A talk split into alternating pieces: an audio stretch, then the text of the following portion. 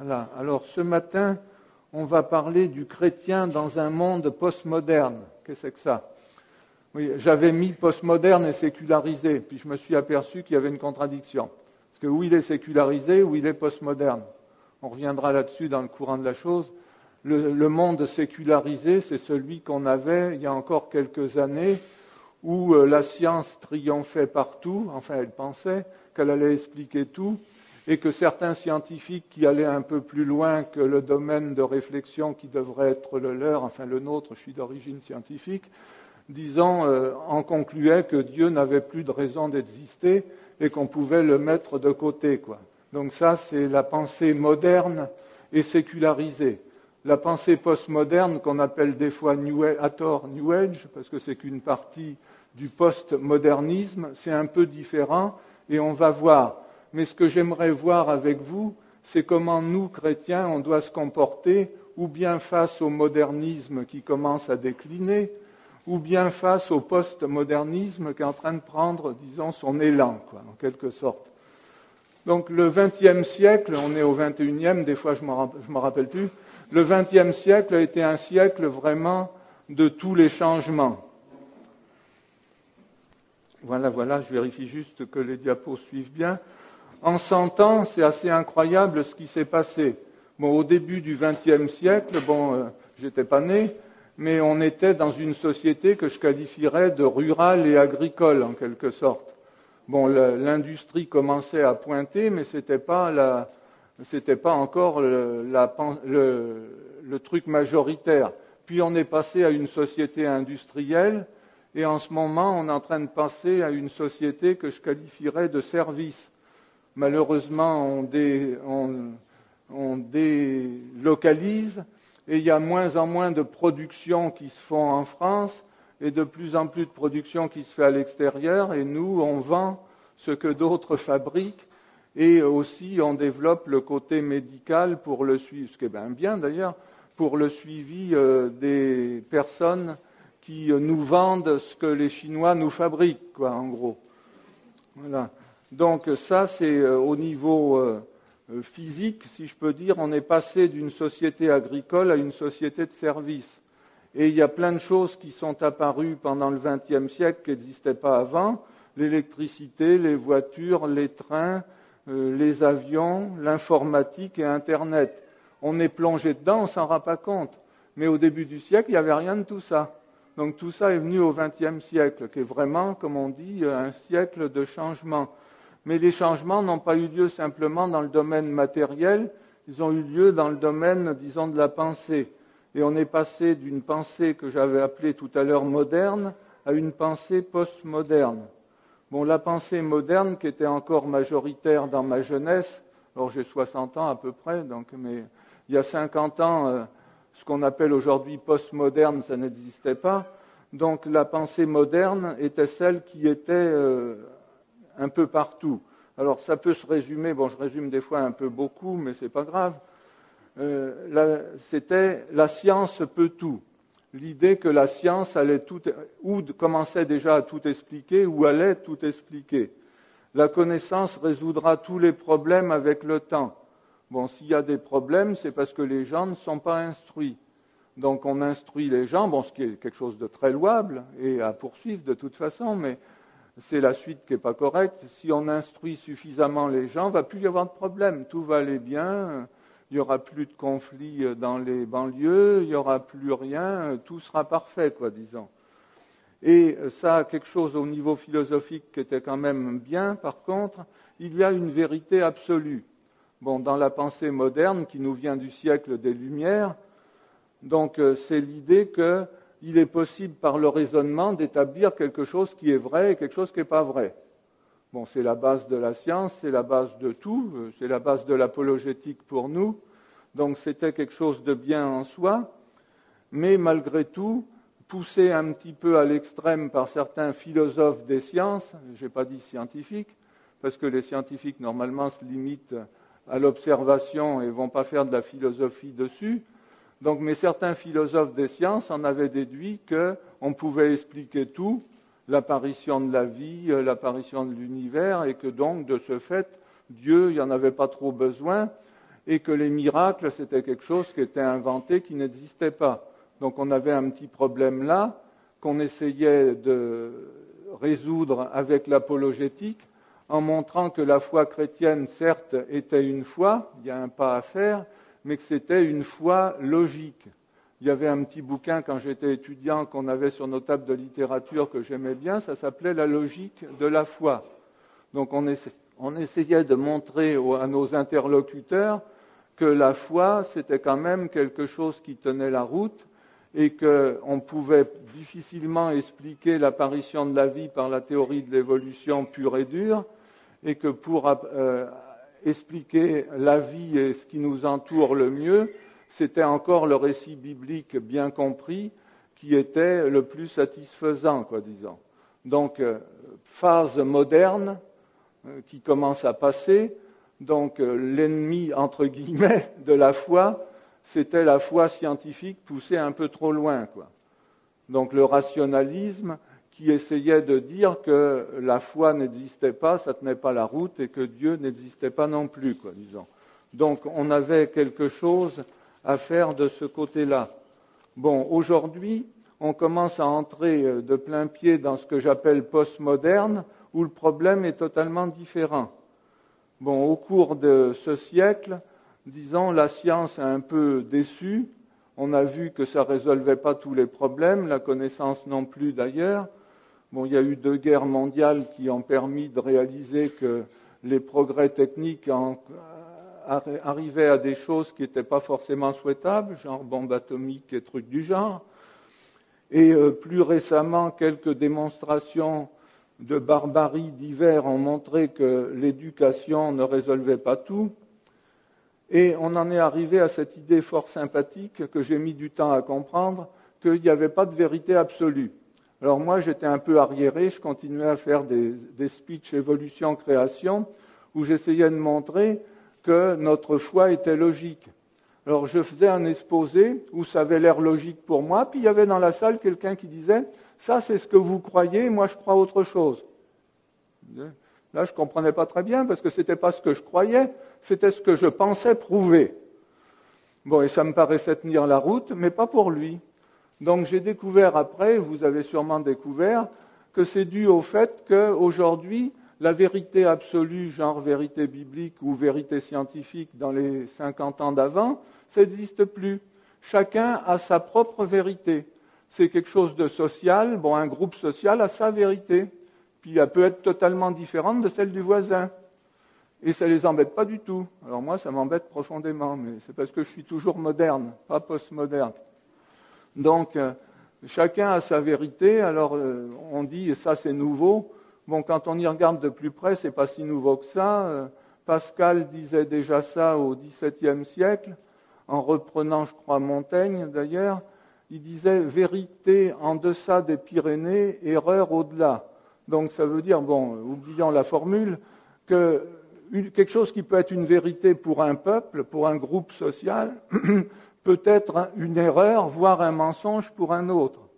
Donc on oublie la notion de vérité absolue qui vient de la Bible et on fabrique chacun sa propre vérité. Bon, dans un sens, c'est euh, quand on fait une élection, c'est le cas. C'est la majorité qui l'emporte. On ne dirait pas que c'est la vérité, mais enfin, malgré tout, ce qui est adopté par les gens, c'est l'opinion de la majorité. Alors là, euh, je ne suis pas en train de prêcher contre la démocratie. Bon, c'est dans un sens un moindre mal, parce qu'il y a des vérités absolues en face qui des fois sont pas mieux non plus. Bon, euh, pour pas parler de choses actuelles, je vais faire des trucs très vieux. Par exemple, l'Inquisition, c'était une vérité absolue, qui n'était pas tellement gaie et souhaitable, quoi, disons. Donc des fois, euh, ce n'est pas évident de choisir entre la démocratie qui est euh, l'absence de vérité absolue et certaines vérités absolues, euh, genre, bon, disons quand même la charia ou autre. Alors, je ne veux pas prendre position, mais ce qui se passe en Égypte doit nous faire réfléchir. Qu'est-ce qui est préférable? Les frères musulmans qui ont été élus démocratiquement ou le coup d'État qui les a renversés? Euh, je n'écoute pas trop les informations en ce moment, donc je ne sais pas où ça en est.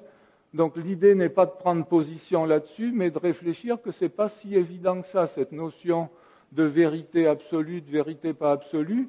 Quand on parle de vérité absolue, il faut que ça soit la bonne. On reviendra là-dessus, que pour nous, on pense que c'est la Bible, et pour moi, je pense qu'on a raison de penser ça. Mais il faut être très prudent, parce que d'autres, à partir de livres religieux aussi, ou même nous, enfin nous, nos ancêtres à partir de la même Bible que la nôtre, en étaient arrivés, arrivés à l'Inquisition qui n'était pas quelque chose de souhaitable, quoi disons. Bon, revenons à nos moutons. Donc la pensée postmoderne, pour résumer, c'est pas de vérité absolue. Chacun se bâtit la sienne ou chaque groupe se bâtit euh, la sienne. L'expérience prime, n'est pas les grandes théories comme dans la période moderne qui l'emportent, c'est l'expérience. Et aussi autre chose de très différent, c'est la recherche de l'accomplissement personnel. Du côté moderne, ce qu'on voulait faire en 68 ou avant, c'était euh, changer la société. Aujourd'hui, j'ai l'impression qu'on cherche plus trop à changer la société, on cherche euh, son intérêt personnel, qu'est-ce que ça m'apporte, etc., etc. Donc, le postmodernisme, New Age, ou, euh, etc., mais le postmodernisme est plus vaste que New Age, qui est la partie religieuse seulement. Le postmodernisme, ça englobe la pensée euh, de tout le monde. Donc, le postmodernisme marque le déclin du rationalisme, du, du scientisme triomphant du début du XXe siècle. Mais, euh, bon, André Malraux, par exemple, avait dit euh, le XXIe siècle sera spirituel ou ne sera pas. Bon, et l'expérience montre que c'est le cas. On a un retour du spirituel, mais pas toujours du bon. Euh, aujourd'hui, les gens naturellement n'ont pas tendance à adhérer à une église comme les nôtres où il y a une doctrine très claire. Bon, ce qu'ils veulent, eux, c'est se fabriquer leur petite euh, religion eux-mêmes c'est prendre des choses par-ci, prendre des choses par-là, et en faire quelque chose qui leur permet de s'accomplir personnellement, quoi, disons en quelque sorte. La question n'est plus comme avant, Dieu existe-t-il? Et s'il existe, que veut-il que je fasse? Bon, ça, c'est la question que je me suis posée quand je suis devenu chrétien. Donc, il a fallu que, intellectuellement, je me convainque quand même, enfin, Dieu me convainque plutôt qu'il existait sinon il y aurait eu un problème. Et après, ce que je me suis posé comme question, c'est Seigneur, que veux-tu que je fasse? Bon, alors ça, c'est totalement ringard. Hein. Ça, ça s'appelle modernisme, passé. Bon, euh, au niveau actuel, c'est plutôt qu'est-ce que cela m'apporte? Et qu'est-ce que Dieu, avec un petit dé, je dirais, peut, euh, peut faire pour moi? Bon, si ça m'apporte rien, bon, c'est un peu ce que mon frère m'a sorti quand je lui ai parlé de Dieu il y a quelques années, c'est bien pour toi, mais ça m'apporte rien à moi. Alors, hmm?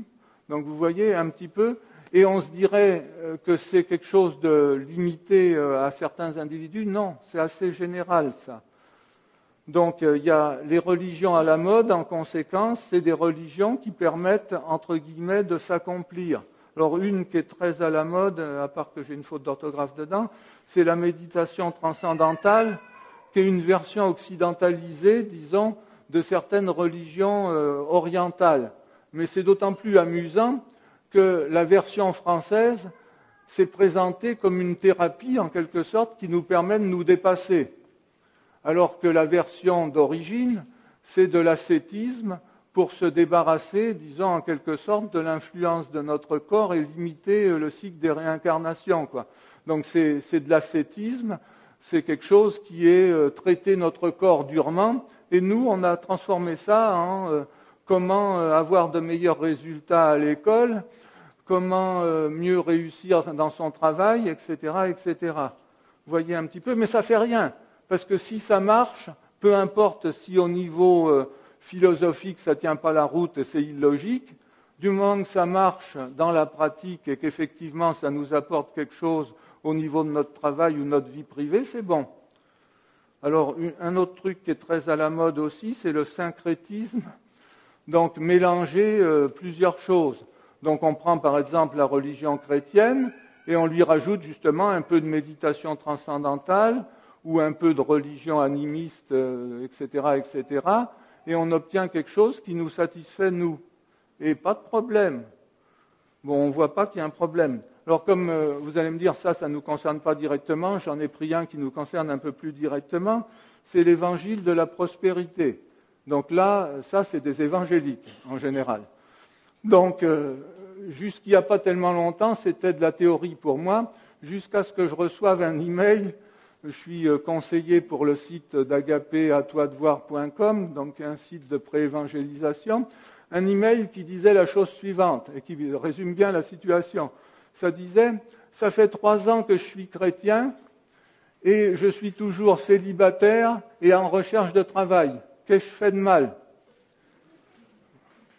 Ça m'a pris du temps pour le récupérer. J'ai failli euh, répondre, tu t'es trompé d'église. Mais bon, je n'ai pas fait. Donc euh, j'ai essayé de prendre ça de plus loin et euh, je pense qu'il a réussi à comprendre.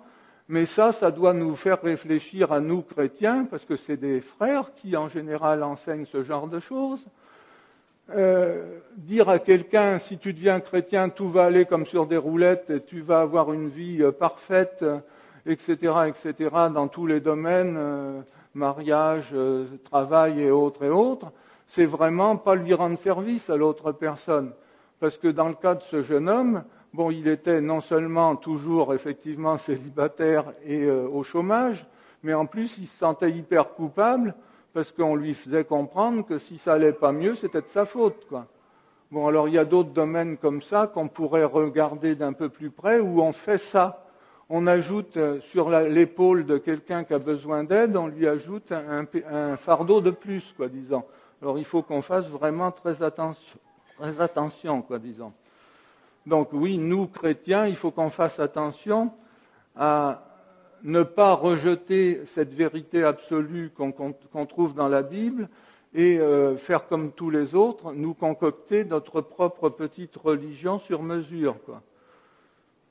Donc euh, la Bible, bon, on vient de voir deux cas euh, où ça semble aller dans cette direction-là, et la Bible nous met en garde contre cela dans Matthieu 24, 24, en disant de faux Christ surgiront, ainsi que de faux prophètes ils produiront des signes extraordinaires et des prodiges, au point de tromper, si c'était possible, ceux que Dieu a choisis.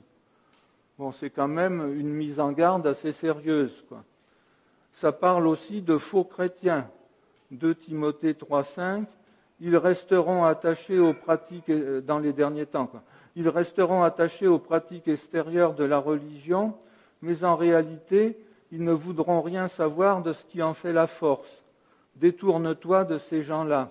Donc si on regarde le contexte, je vous encourage à le faire en rentrant chez vous, donc de ce passage, on voit que ce qui fait la force et ce dont ils se détournent, c'est la communion fraternelle, donc assister à leurs assemblées.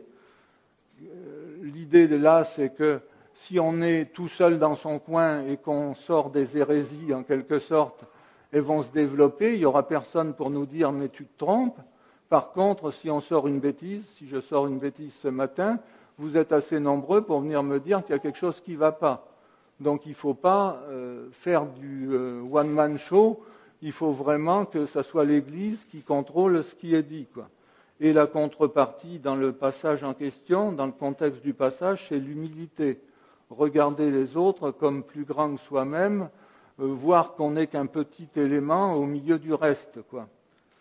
Autrefois, il y a eu, bon, 2 Pierre 2, 1 dit la même chose. Autrefois, il y a eu des prophètes de mensonges parmi le peuple d'Israël. Il en sera de même parmi vous. Ces enseignants de mensonges introduiront subtilement parmi vous des erreurs qui mènent à la perdition. Alors ça, c'est le constat, c'est de vraiment se rendre compte qu'on n'est pas à l'abri.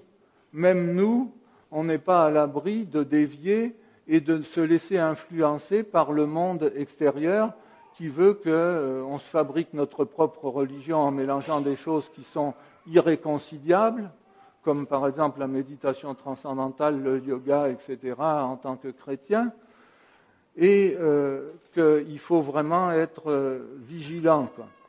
La Bible, bien sûr, comme d'habitude, donne des solutions. C'est 1 euh, Corinthiens 14, 29, 37.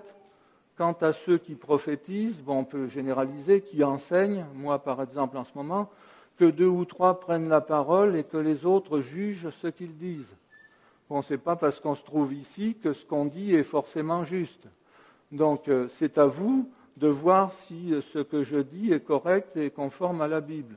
Si quelqu'un estime être un prophète ou pense bénéficier d'une manifestation spirituelle, il doit reconnaître dans ce que je vous écris un ordre du Seigneur. Et on voit la mise en pratique, par exemple, dans le Nouveau Testament, l'exemple des chrétiens de Béré en acte 17. Dès qu'il fit nuit, les frères firent partir Paul et Silas pour Béré. Une fois arrivés là, ceux-ci se rendirent à la synagogue des Juifs.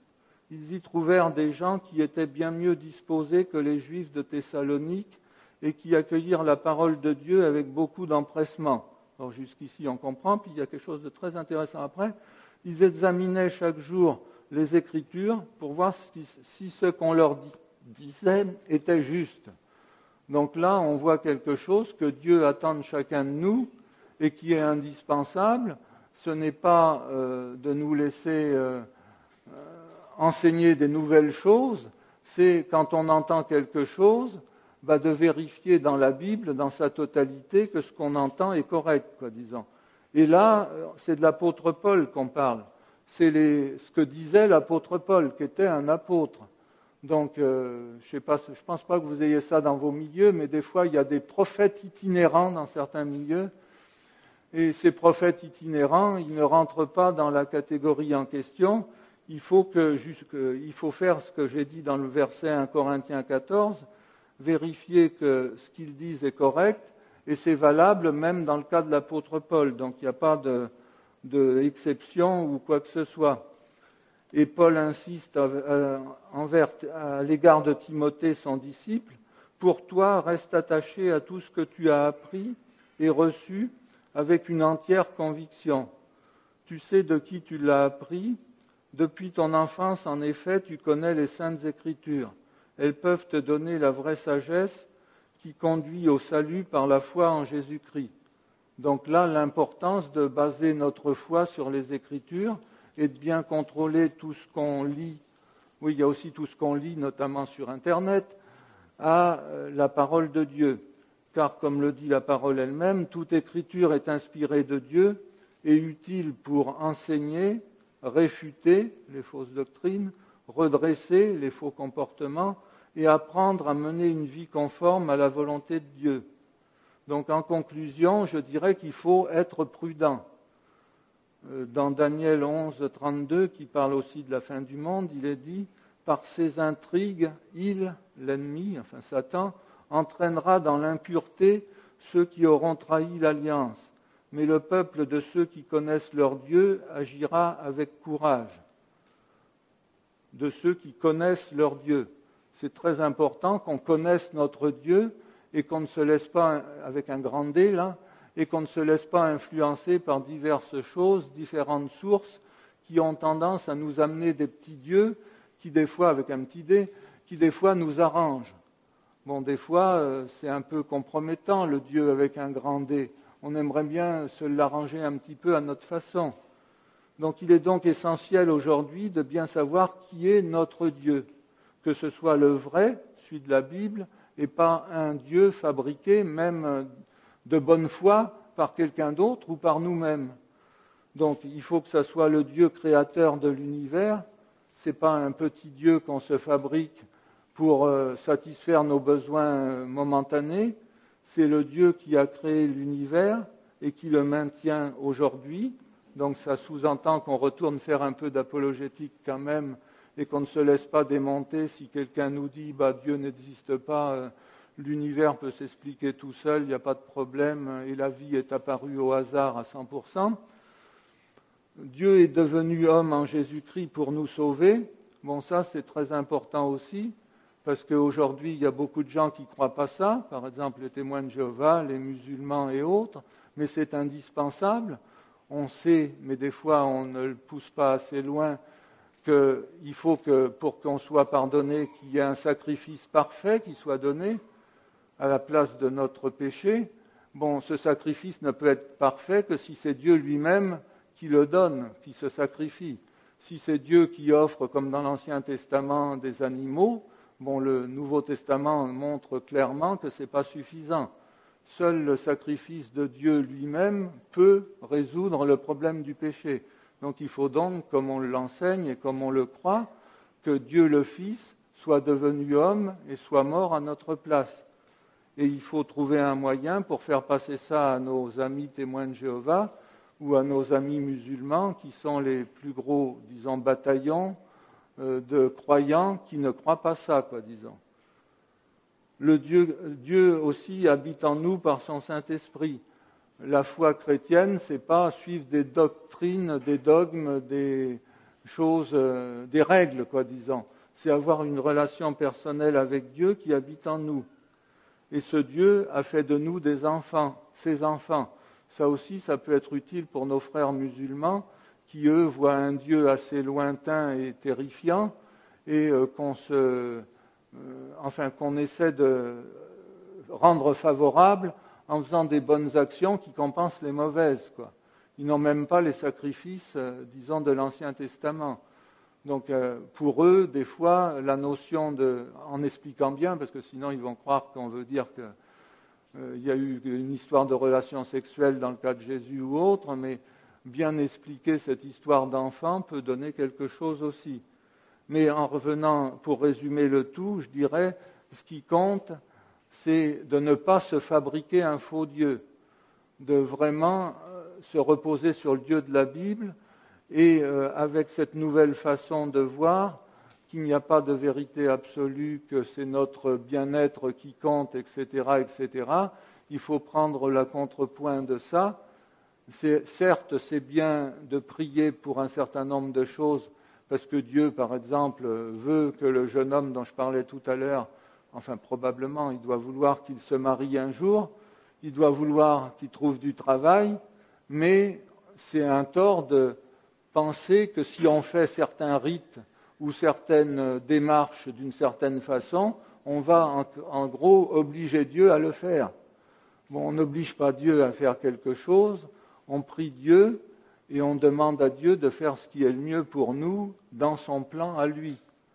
L'idée, c'est de chercher Dieu et ce qu'il veut faire malgré tout, et pas de se fabriquer un Dieu comme d'aucuns, euh, des fois, se fabriquent euh, une pratique religieuse, genre euh, euh, la méditation transcendantale qui les aide. Ça les aide.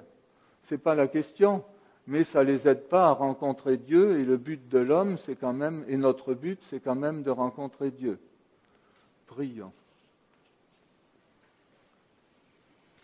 Seigneur, euh, on veut te remettre euh, nous-mêmes déjà, et nos contemporains, mais nous-mêmes d'abord, que tu nous aides à ne pas nous laisser influencer par la philosophie ambiante et à faire de toi un Dieu self-service qu'on irait consulter quand on a besoin de lui et qu'on essaierait d'influencer pour avoir ce qu'on veut, qui n'est pas forcément bon, mais Seigneur, qu'on développe avec toi une relation de père à enfant et qu'on te fasse confiance et qu'on te demande ce que toi tu veux qu'on fasse. Seigneur, on te remercie parce que ta parole est une pierre angulaire, est une pierre solide, comme Jésus, et on veut vraiment te prier que tu nous aides à aller de l'avant en nous appuyant sur elle et de pouvoir continuer à montrer à ceux qui nous entourent et qui te recherchent néanmoins que c'est là qu'est la solution. Même si à première vue ça paraît un peu difficile vu la façon qu'ils ont de penser, mais toi tu peux renverser tout ça. Nous, on ne fait qu'exposer, c'est toi qui convaincs de péché, de justice et de jugement, et c'est ce qu'on veut te demander de faire avec nos amis, notre famille, les, gens qui nous entourent et euh, les gens qu'on peut rencontrer dans différentes circonstances. Merci parce que tu as pourvu à tout en Jésus-Christ et merci parce que tu es avec nous tous les jours jusqu'à la fin du monde. Amen.